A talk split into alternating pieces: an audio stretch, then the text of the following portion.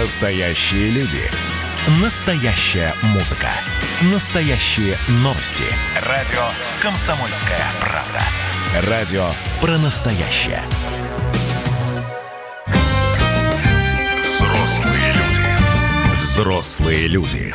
Тут-то Ларсон и Валентин Алфимов обсуждают, советуют и хуликанят в прямом эфире.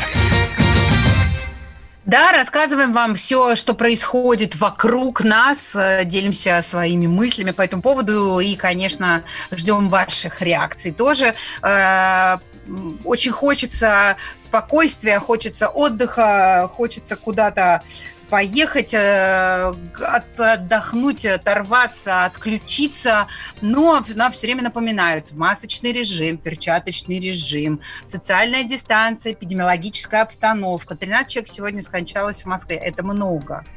Да, ну, много, как бы но, это... слушай, ну, там, два месяца назад эта цифра была там под сотню. То есть понятно, ну, что да. 13 это очень много, действительно, 13 человек, которые погибли от ковида, это жутко, это прям ужас. Но пару месяцев назад было под сотню. И мы видим, что вот эта кривая ползет вниз, и слава богу. Да, ну видишь, вот сегодня в новостях говорили о том, что россияне так соскучились по отдыху, что готовы даже провести две недели в карантине по возвращению откуда-нибудь, но все-таки куда-нибудь дослетать. Сейчас есть возможность слетать не так уж много куда, например, в ту же самую Турцию, но там резко э, вырос рост числа заражений коронавирусом после того, как открылись границы. А Правда, что вы хотели, да? Вот, вот, вот 1 числа, если посмотреть, 1 августа, когда открылись все вот эти вот э, наши аэропорты, когда можно было было полететь э, в ту же Турцию, в Танзанию еще и в, в Великобританию. У нас там за, там за какое-то время, за очень непродолжительное, меньше, чем за сутки, по-моему, 2000 человек вылетели. Ну, знаешь, мне, мне это очень напомнило какие-то, не знаю, там, безвиз Украины с э, Европой, когда, да, вот в первый день просто огромные толпы на границе, все валят, валят туда, туда за границу, где хорошо, где отдых, где там, я не знаю, ну, в общем, где нас нет, да, вот. А сейчас, ну, все ломанулись в Турцию. Турцию, само собой. Да, а, а глава Минздрава Турции Фахритин Каджа в своем твиттер-аккаунте сообщил, что после открытия границ России резко увеличилось число заражений коронавирусом. А, но, правда, мы-то подумали о том, что он имеет в виду заражение на курортах, угу. но сейчас вот в новости, в новостях нам сообщили, что все-таки заражение наблюдается в крупных городах, а там особо-то туристов из России не наблюдается. Да, а еще в Турции вообще возмутились высказыванием, я напомню, что э, сказал об этом глава Минздрава Турции Фахритин э, Коджа, вот, э, так вот, э, но э, параллельно в Турции возмутились его высказыванием, что на курортах страны после открытия резко возросло э, число заражений коронавирусом.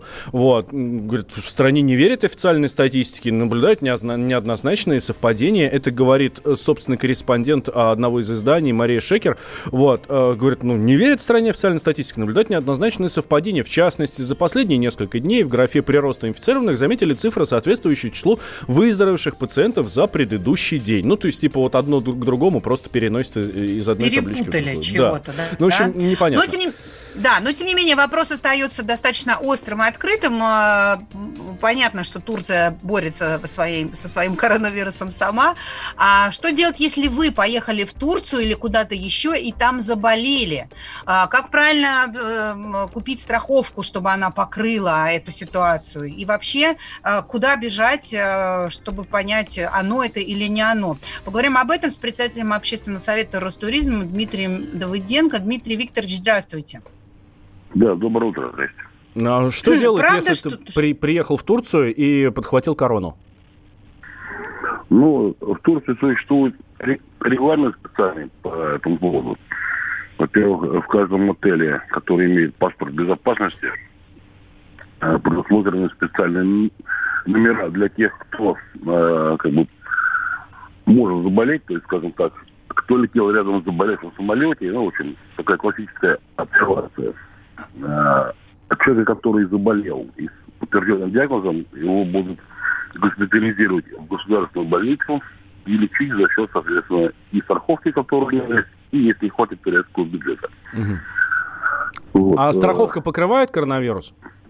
Страховка покрывает коронавирус. Практически все компании, которые продают полисы сейчас на выезд, они все предусмотрены, в очень страховку предусмотрена возможность оплаты именно и в том числе за коронавирус. Коронавирус – это обычное заболевание, которое ничем не отличается от других, которые вы можете встретить.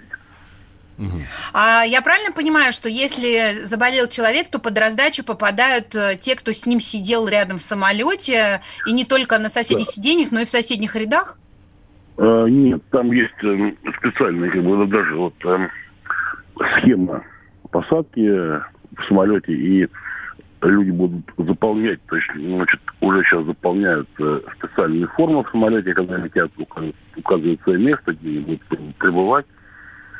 Вот. И соседи слева-справа, ну, вот, по схеме, они будут тоже, значит, проверяться в случае, там, в случае, если, значит, эм, человек, который ними, был выявлен коронавирус, то вот люди, которые с ними рядом летели, будут проверяться.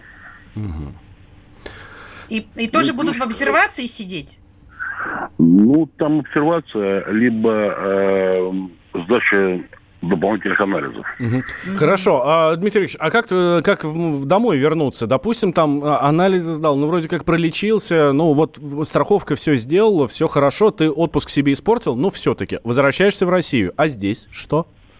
Здесь тоже закроют?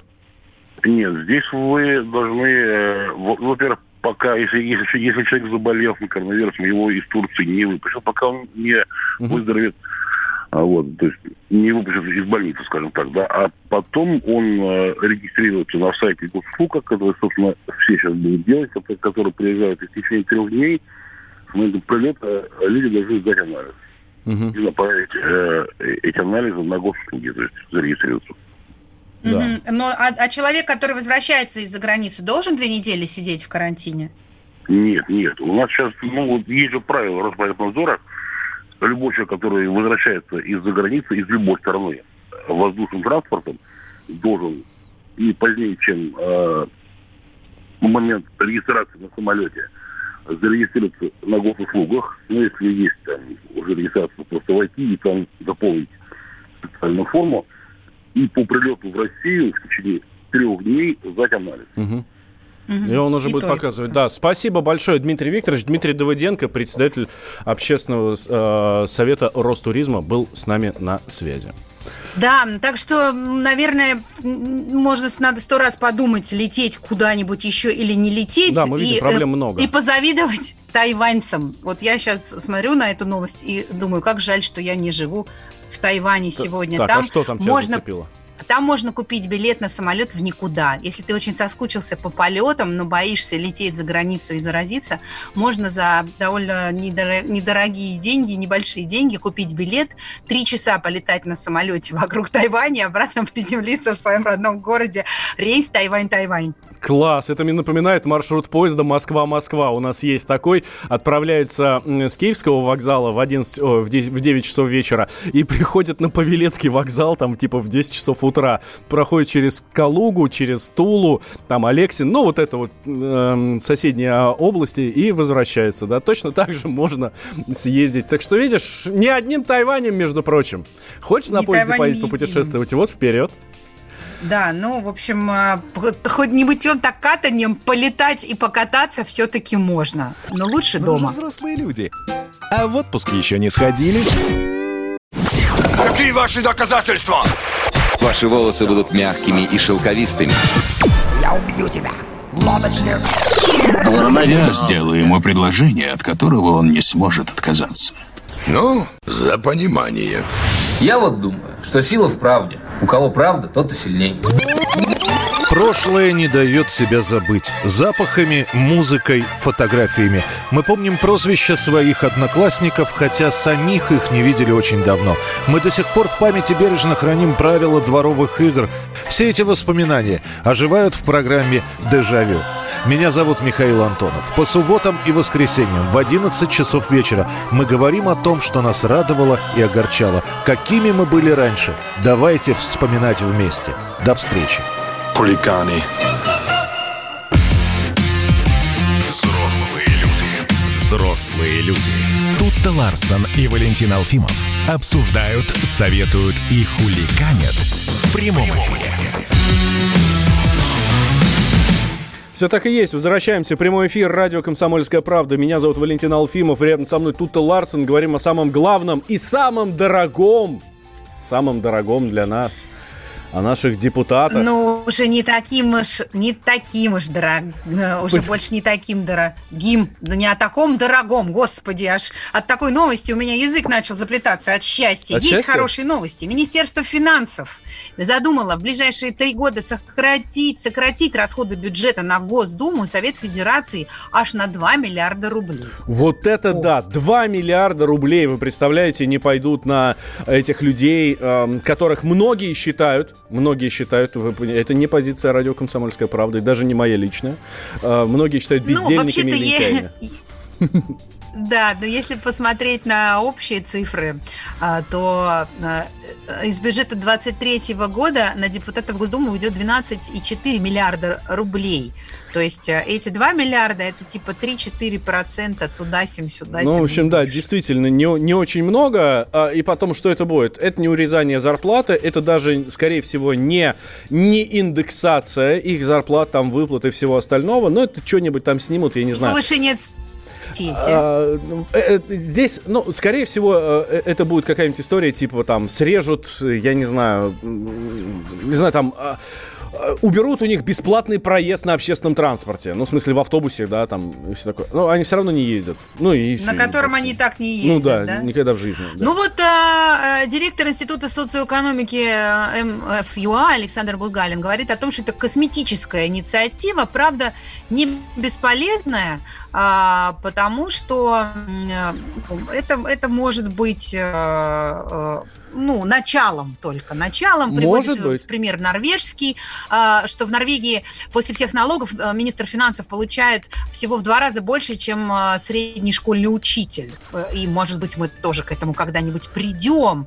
Но нужно сокращать затраты не только на Госдуму и Совет Федерации, но и на другие органы власти. А потом, с точки зрения ам, как бы народного гнева, народного мнения, классовой ненависти. Это хороший ход для того, чтобы успокоить тех людей, которые спать не могут, кушать не могут, только считают, как же, сколько же их депутаты ограбили. Слушай, ну вот зато с Александром Владимировичем Бузгалиным не согласен Никита Кричевский, доктор экономических наук, наш коллега, ведущий радио «Комсомольская правда». Давайте услышим. деньги на содержание Госдумы, Совет Федерации, они же подлежат индексации. Ну, так вот, по уму Ну, бензин дорожает, там, 3% вот эти вот, да? Ну, и надо как-то, значит, индексировать. Вот эту индексацию, индексацию или не проведут, или уменьшат ее. Ну, и депутаты будут платить несколько больше. Это, конечно, тяжелый удар, но они будут вместе с нами, вместе с народом, потому что всем тяжело. Понимаешь, мы все в одной лодке. Ну, зная Никита Александровича, я могу сказать, ребят, это, это был Да. сарказм. Сарказм сразу. Никита Кричевский, доктор экономических наук, ведущий радио «Комсомольская правда». Это мне напомнило, знаешь, как мой муж любит говорить, удар выдержал, но трещинами пошел. С нами на связи Денис Волков, социолог и замдиректора Левада-центра. Денис Александрович, здравствуйте. Здравствуйте. Доброе утро. Денис Александрович, а вот тот факт, что на депутатов и сенаторов меньше будет тратиться денег из бюджета, э, снизит хоть немножко градус социальной напряженности, хотя некоторые даже считают, что это социальная ненависть, можно даже сказать классовая. Ну, мне кажется, это не будет иметь никаких серьезных последствий. А, Больше, скорее, раздражает, когда кому-то повышают а, оклады, особенно во время кризиса. А вот э, ну, что-то там не доплатили, это должно быть какой-то а, последовательной политикой, чтобы она именно складывалась в глазах э, людей в последовательные шаги. Вот тогда это будет иметь какой-то эффект. Отдельные вот такие достаточно косметические меры, мне кажется, э, иметь э, серьезное влияние на общественное мнение именно не будет. Мгм, то есть тут, э, очень приятно, что вы нам сметанки на сырники положили, но сырники у вас все равно не очень, да? Это вот именно так выглядит, мне кажется. Ну, дело в том, что пока что это выглядит как какая-то очень небольшая мера. С другой стороны, э, действительно мы видели в последнее время повышение налога на богатых, например. Мгм. Ну, там тоже такое э, повышение, что мало кто э, заметит его. И, в принципе, вот мы видим, что это прошло незамеченным для Ну, а людей, вот- потому что не, не совсем понятно вообще. Что. А вот, а вот это вот а, то, о чем мы говорим, а, такое общественное напряжение, какая-то социальная, социальное напряжение, может быть, даже классовая ненависть, она действительно присутствует? э, Вот по статистике россияне демонстрируют нечто подобное? Ну, вы знаете, на самом деле я бы и не преувеличивал бы вот наличие вот этой классовой ненависти, потому что люди больше говорят о том, что нужно повышение зарплат, повышение пенсий, а, сдерживание цен. Вот это на повестке дня прежде всего. Да, а, говорят о неравенстве, но оно все-таки не на, а, не на первом и не на втором месте среди вот того, о чем жалуются, на что жалуются люди, и они хотели бы улучшения жизни для себя. А вот чтобы там кого-то разорить и так далее, этого на самом деле не так много, потому что они сфокусированы прежде всего на себе, но отдельные инициативы, да, вот там недавно э, тоже прошла новость выделения э, денег э, там, на администрацию президента, Медведева, и тут же это подхватили оппозиционные политики, ком- коммунисты. И, и это запускает такой вот э, маховик, когда люди обращают больше на это внимание. И, конечно, в кризис это выглядит не очень приятно. Да, но в целом все-таки это не главное то, что людей беспокоит. Ну, то есть по- получается, что если бы мне подняли зарплату, то я бы и вообще не, выраз- не возражал, чтобы чиновники тоже хорошо зарабатывали, да? Ну да, если все живут хорошо, почему, собственно, и чиновникам не жить хорошо? Просто проблема в том, что когда, э, ну как бы экономически, если не кризис, но такой вот сложная ситуация, да, в связи с карантином, э, в связи с э, там, потерей работы, часть зарплаты. Вот когда на этом фоне какие-то повышения кому-то и дополнительные деньги выделяются, это, конечно, раздражает. Но в целом э, люди больше, и людей больше волнует э, свой кошелек. И если будет ну, какое-то улучшение, если будет повышение уровня жизни, то, конечно, это все будет уходить еще, еще ниже в числе приоритетов для людей. Спасибо огромное. Денис Волков, социолог, заместитель директора Левада-центра, делился с нами своим мнением. А, ну, а как ты думаешь, а снизится ли социальная напряженность, если понизить выплаты вот этих, по- понизить расходы на этих чиновников, ну, не чиновников, это не чиновники, а на Нет, ты сенаторов, знаешь, нет, я, я согласна вот с, с Денисом Александровичем. Мне кажется, уже вот эта ну, риторика, когда все отнять у богатых и раздать бедным, а, она не очень, не очень рабочая, не очень жизнеспособная в наших реалиях. И действительно, мне вообще все равно, кто сколько зарабатывает, если я в порядке, если мне дают возможность нормально работать, зарабатывать, и мой уровень жизни меня удовлетворяет. А наш постоянный слушатель и скептик Дэйв говорит, логика проста. Не здесь, так в другом месте урвут. Слушайте, ладно вам, Дэйв, вы серьезно думаете, что вот сколько у нас этих там сенаторов, депутатов, вообще, ну, Госдумы и Совет Федерации? Их там, э, их в принципе там 500 человек, да, там 550. Валь, ну 12,5 миллиардов бюджет в 2023 году на Да них, я о том и понимаешь? говорю, что вот эти 2 миллиарда, ну это ничто. Это, они- это, это вообще незаметная совершенно история для них. У их уберут, а они даже не поймут откуда. Елки-палки. 2 миллиарда у людей убирают, а они не поймут. Но вы же взрослые люди, а в первую десятку Forbes еще не попали.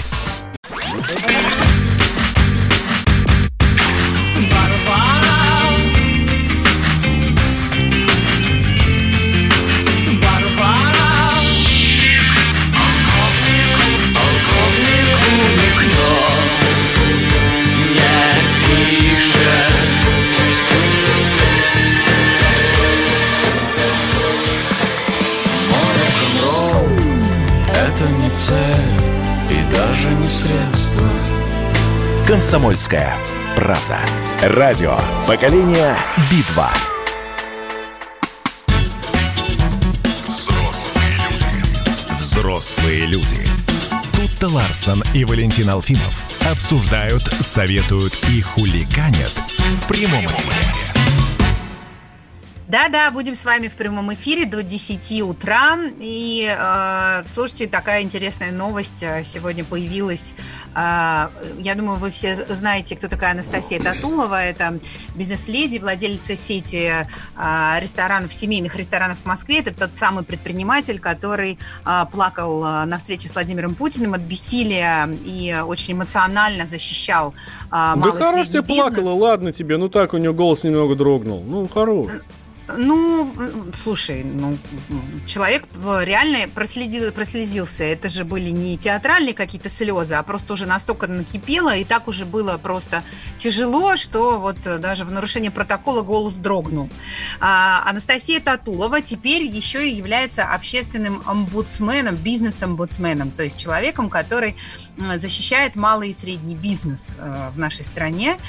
И недавно у нее появилась интересная идея о том, как поднять эм, уровень доверия и а, ну, как-то вот э, рас, раскрасить новыми красками репутацию бизнесменов у нас в стране. Настя говорит о том, что у э, людей э, достаточно низкое доверие э, к государству, э, и самозанятые находятся в зоне теневого предпринимательства. Э, именно по этой причине они боятся увеличения налогов, они не регистрируют свой бизнес э, официально, но в то же время и к бизнесменам тоже отношение со стороны и общества, и государства такое неоднозначное. Потому да? что заработать деньги честным путем нельзя, да, можно да, только да. украсть. Если у тебя Именно. больше миллиона, то э, ты украл, а если у тебя нет миллиарда, то пошел ты сам знаешь куда, да. как завещал Сергей Полонский. А, а честным путем только 12,5 миллиардов в Государственной Думе можно заработать, и все. А, и э, Анастасия Татулова предлагает довольно нетривиальный способ э, наладить отношения между обществом и бизнесом. Она говорит, что нужно называть улицы именами предпринимателей. И вот тогда мы наконец-то заживем. Бизнес выйдет из тени и начнет нормально по-человечески работать. И э, вообще всем от этого жить станет лучше. Давайте сейчас услышим Анастасия Татулова, основатель сети Кафе Андерсон, предпринимательница, да, наверное, так надо говорить. А, общественный... Я предпочитаю все-таки предприниматель. Общественный омбудсмен в сфере малого и среднего бизнеса предприниматели и фабриканты – это профессия, которой важно гордиться. Это люди, которые создают продукт, создают э, товары, делают нашу жизнь лучше, делают так, чтобы наша страна была не только сырьевой, но и создавала что-то. Это люди, которые создают рабочие места. Э, если говорить о том, какие фамилии, то огромное количество предпринимателей российских есть, которые это точно заслужили. Знаете, начиная с Дурова, который просто мировой э, величины предприниматель, Тинькова, Бакальчук, Демина, Галицкого. Ну, то есть у нас есть огромная плеяда предпринимателей, которыми можно гордиться. Просто, слава богу, они сейчас в добром здравии, поэтому мне кажется, что, ну, ими пока лучше называть рано. Но, безусловно, когда их не будет, важно, чтобы их помнили. В Советском Союзе ввели очень много экономических статей, когда за любую попытку там, организовать какой-то бизнес человек шел в тюрьму. И поэтому говорить о том, что были предприниматели в это время невозможно, можем говорить в 19 начале 20 века. Это и династия Морозовых, э, Рябушинские, Угу. Анастасия Татулова была общественный омбудсмен в сфере малого и среднего бизнеса. Слушайте, а я вот сейчас слушал ее и даже Тути за кадром сказал, слушайте, а улица Дурова-то у нас есть? Ну, в Москве. У нас даже есть уголок Дурова. Дурова. Вот, не только улица, но целый уголок Дурова. Просто надо переименовать, что это улица не дедушки Дурова, а вот того самого телеграммного Дурова. А я вот чего-то не очень поняла. Э, я, на самом деле, я согласна с Анастасией в той части ее э, идеи, что э, фабриканты, предприниматели в дореволюционной России действительно были очень уважаемыми людьми. Они занимались благотворительностью, они были меценатами, они развивали страну не только с точки зрения экономики, но и внесли огромный вклад и в искусство, и в общественную жизнь а сейчас в инфраструктуру да, вносят а, взять в крупные какие-то инфраструктурные проекты у нас в стране. Все делаются, понятно, что там э, государство играет роль, но больше половины или половину, как правило, вносит частный бизнес. Взять тот же, я не знаю, э, Крымский мост, простите меня, да, за такое сравнение. Стадионы, которые были построены по всей стране. Ну да, Сколково, парк Горького, Малая Голландия в Петербурге. Об этом но, мало кто знает, но это делает частный бизнес. Не полностью, но все-таки делает. И если бы не частный бизнес, то не было бы ни моста, ни той же Малой Голландии в Питере, ни этих стадионов к чемпионату мира. До дороги строит частный бизнес. Да, но Настя назвала имена э, бизнесменов, к некоторым из которых у меня есть э, вопросы. В частности, Павел Дуров вообще не живет в России, и я не знаю, эмигрировал ли он официально, но, по-моему, он себя считает скорее гражданином мира, чем гражданином Чьим России. именем, дорогие друзья, нужно назвать улицу, где вы живете? Расскажите нам об этом. 8 подожди, 800 подожди. 200 ровно 9702 или плюс 7 967 200 ровно 9702. Это номер Вайбера и WhatsApp для письменных сообщений. Да, что, ну, что тут? Э, э, да нет, просто я еще про Тинькова хотела сказать, что э, я желаю ему от всей души скорейшего выздоровления, но, тем не менее, у человека проблемы с законом, правда, не в, не в России, а в Соединенных Штатах Америки.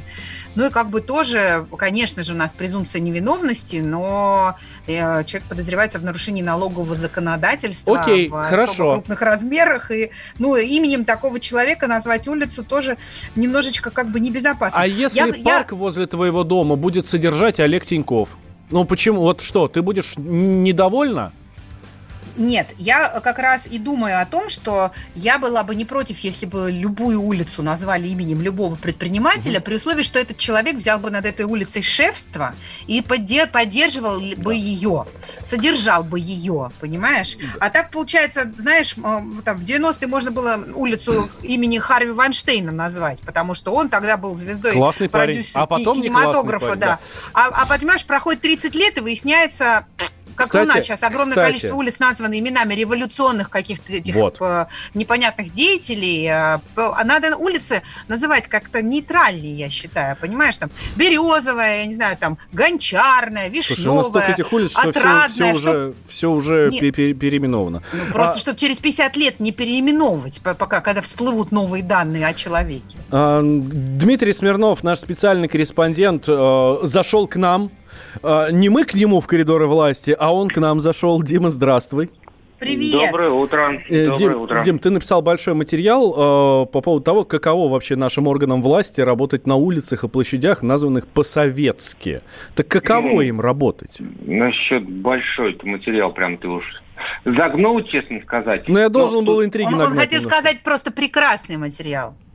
А что никто не читал еще материал, он даже в газете не вышел у нас с вами пока еще только почему-то. Ну, неважно. Тут суть в чем? В том, что тут случайно попалось мне в руки э, список, э, на, а, список адресов, где находятся администрации российских регионов. У нас 85 регионов. Угу. Вот. Готов поспорить, вопрос... улица Ленина на number one. Ну, улица Ленина или площадь Ленина. Ну, давайте, у нас 85. На скольки из них сидит вот Ленина? Да, на Ленина. Ну, проц... ну, я думаю, что не меньше 50%. Не, ну я думаю, что штук 25, наверное. Ну, да. Тут, ну, короче говоря, там 22 их находится, угу. администрация у нас, то есть четверть на улице Ленина, дальше идет там улица Советская, дальше улица Коммунистическая, и дальше разные всякие там... Да, да, улица Октябрьской революции там, да? Да, и всякое прочее. Ну вот, а, и как, как так получилось, ты задаешь вопрос, да, то есть почему так вот вроде у нас 30 лет прошло с того момента, как начали, понимаете, расстались с советским прошлым, а тем не менее. Вот. А, и как есть прецедент переименования или нет? Ну, где-то есть. Например, а, в Чечне, да, находится правительство на улице кого? На проспекте. А, к, а, Кадырова. Ну, давайте еще попыточку вам дам. А, Путина! Вот, проспект ВВ Путин. Да. Ну, там где-нибудь в других э, некоторых регионах, там, в Татарстане, по-моему, сейчас нет таблички под рукой, э, на, на, на свободы где-то на каких-то местных своих деятелях. Вот в моем, родной, в моем родном городе Тверь э, переименовали несколько лет назад, он находился на да, соответственно, Ленина, на Советской, э, переименовали площадь вот эту в площадь святого благоверного князя Михаила Тверского. Действительно был такой персонаж Тверской истории, очень Красиво. уважаемый. Да, вот. Самое смешное, вот, вот вернувшись к твоей вот этому, к, к вашему посылу, оно красиво, да, и действительно это один из главных персонажей Тверской истории, а это возникли э, там прения, волнения в обществе, люди возражали, говорили, что за ерунда, почему, почему? нас не спросили. То есть, с одной стороны, ага. конечно, людей надо спрашивать, а с другой стороны, как вот это спрашивать вас, референдум организовывать, переименовывать или не переименовывать, непонятно, какие-то слушания или еще что-то проводить. В общем, дело такое сложное. И вот я попросил наших коллег из, редак- из редакции, которые у нас есть в регионах, поспрашивать своих руководителей, как вам вообще работать на советских этих улицах, советских названиях. И как бы все говорят, а ничего. А такая вот у нас история, мы сидим, и бог с ним, что она называется так, коммунистическая, ну вот так вот исторически сложилось. Привыкли. А, ну, даже не то, что привыкли, а просто получается, что так было всегда для mm-hmm. людей, ну, для нас с вами, да. Вот мы с вами родились, когда она была улица Ленина. А, ну, вот если брать пример то есть, того же да, города Тверь, а вот улица, которая называется Советская, главная улица города, она советская. Она была переименована там, почти сто лет назад, там, сто лет советская. До этого она была Екатерининская, там Екатерина дала mm-hmm. миллион рублей в в 18 веке на восстановление города после пожара послал там Матвея Казакова, он построил довольно красивый центр, похожий чем-то там на Санкт-Петербург. Вот, чем жители города гордятся, это прекрасно. Вот, до этого вот, называлось миллионное, Дим, поэтому... Дим, а давай мы Дима вернемся сел через на две любимого минуты конька. тебе а, и на Красную площадь поедем. Люди. Пора уже составить бизнес-план.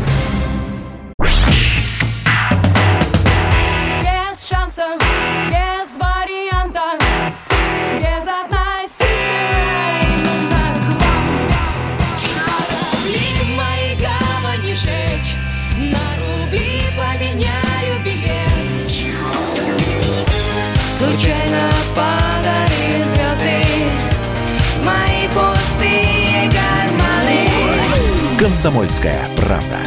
Радио поколения Земфиры. Коридоры власти. Все так и есть. Теперь мы переезжаем э, э, с советских, да, из Твери, со всяких советских, с улиц Ленина на Красную площадь. Знаете, кто э, каждый день ходит на работу или ездит на работу на Красную площадь? Губернатор Курской области. Губернатор Курской области Роман Старовой. Потому что в Курске администрация находится на Красной площади. А, да ладно, Да. прикольно. Но не только в Курске есть Красная площадь. Есть еще и в Москве. И Дмитрий С нами наш Смирнов. Да, специальный корреспондент э, в Кремле Дмитрий Смирнов. Дим, слушай, я, я только хотела, знаешь, добавить к предыдущей нашей теме. Ты с таким воодушевлением говорила о своей родной Твери.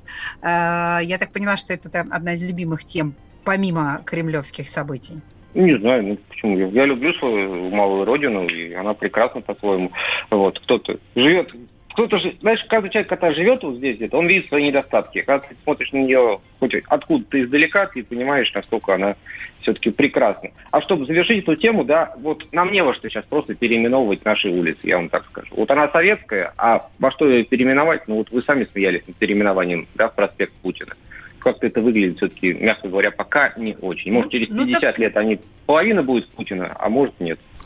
Ну, Так я и предлагаю, понимаешь, березовая, светлая, радостная, туманная, Это Юрий абрикосовая. Антонов предлагает. ну. Ну ладно, ладно. Я сказала светлая и туманная. Антонов до такого не додумался. Ну что, в- что в Кремле-то там светлого и, и виноградного? Вы вчера спрашивали, чем мы поможем, да? а, Бейруту, и вот сразу после этого по поручению Путина отправились наши самолеты, там пять штук, вроде четыре уже даже долетели. Вот наша помощь нашим ливанским, как это, нашим ливанским друзьям. Вот это продолжение. А если говорить о работе Владимира Путина, то вчера пришел к нему глава Ростелекома, господин Осиевский, который рассказал, что из России вот есть идея сделать такой, как это, большой, э, длинный, точнее, э, высокоскоростной интернет-кабель, с помощью которого можно ну, в общем, логическая, логичная идея, да, что не только через Россию удобно летать из Европы в Азию, но и кратчайшим путем передавать данные. Вот поскольку трафик растет, он сказал, что мы сейчас от западной границы до восточной протянем высокоскоростной этот самый кабель, э, и вот через нас будет идти вот весь трафик туда дальше в Японию и в Гонконг по дну моря, протянем это 40 миллиардов инвестиций. Путин сказал, ничего себе, это только всего-навсего за 5 лет окупится. То есть эти 40 миллиардов за 5 лет можно посчитать, то есть 8 миллиардов в год приносить будет вот такая вот просто лежащий кабель. Это, Дима, у нас что, через всю страну прокопают траншею, положат туда кабель, и по нему будут данные передавать, когда мы тут сверху э, будем облучаться их радиацией? А я не знаю, может, поверху протянут там. Ну, ты знаешь, а ты, вот ты через всю страну ты так легко сказал.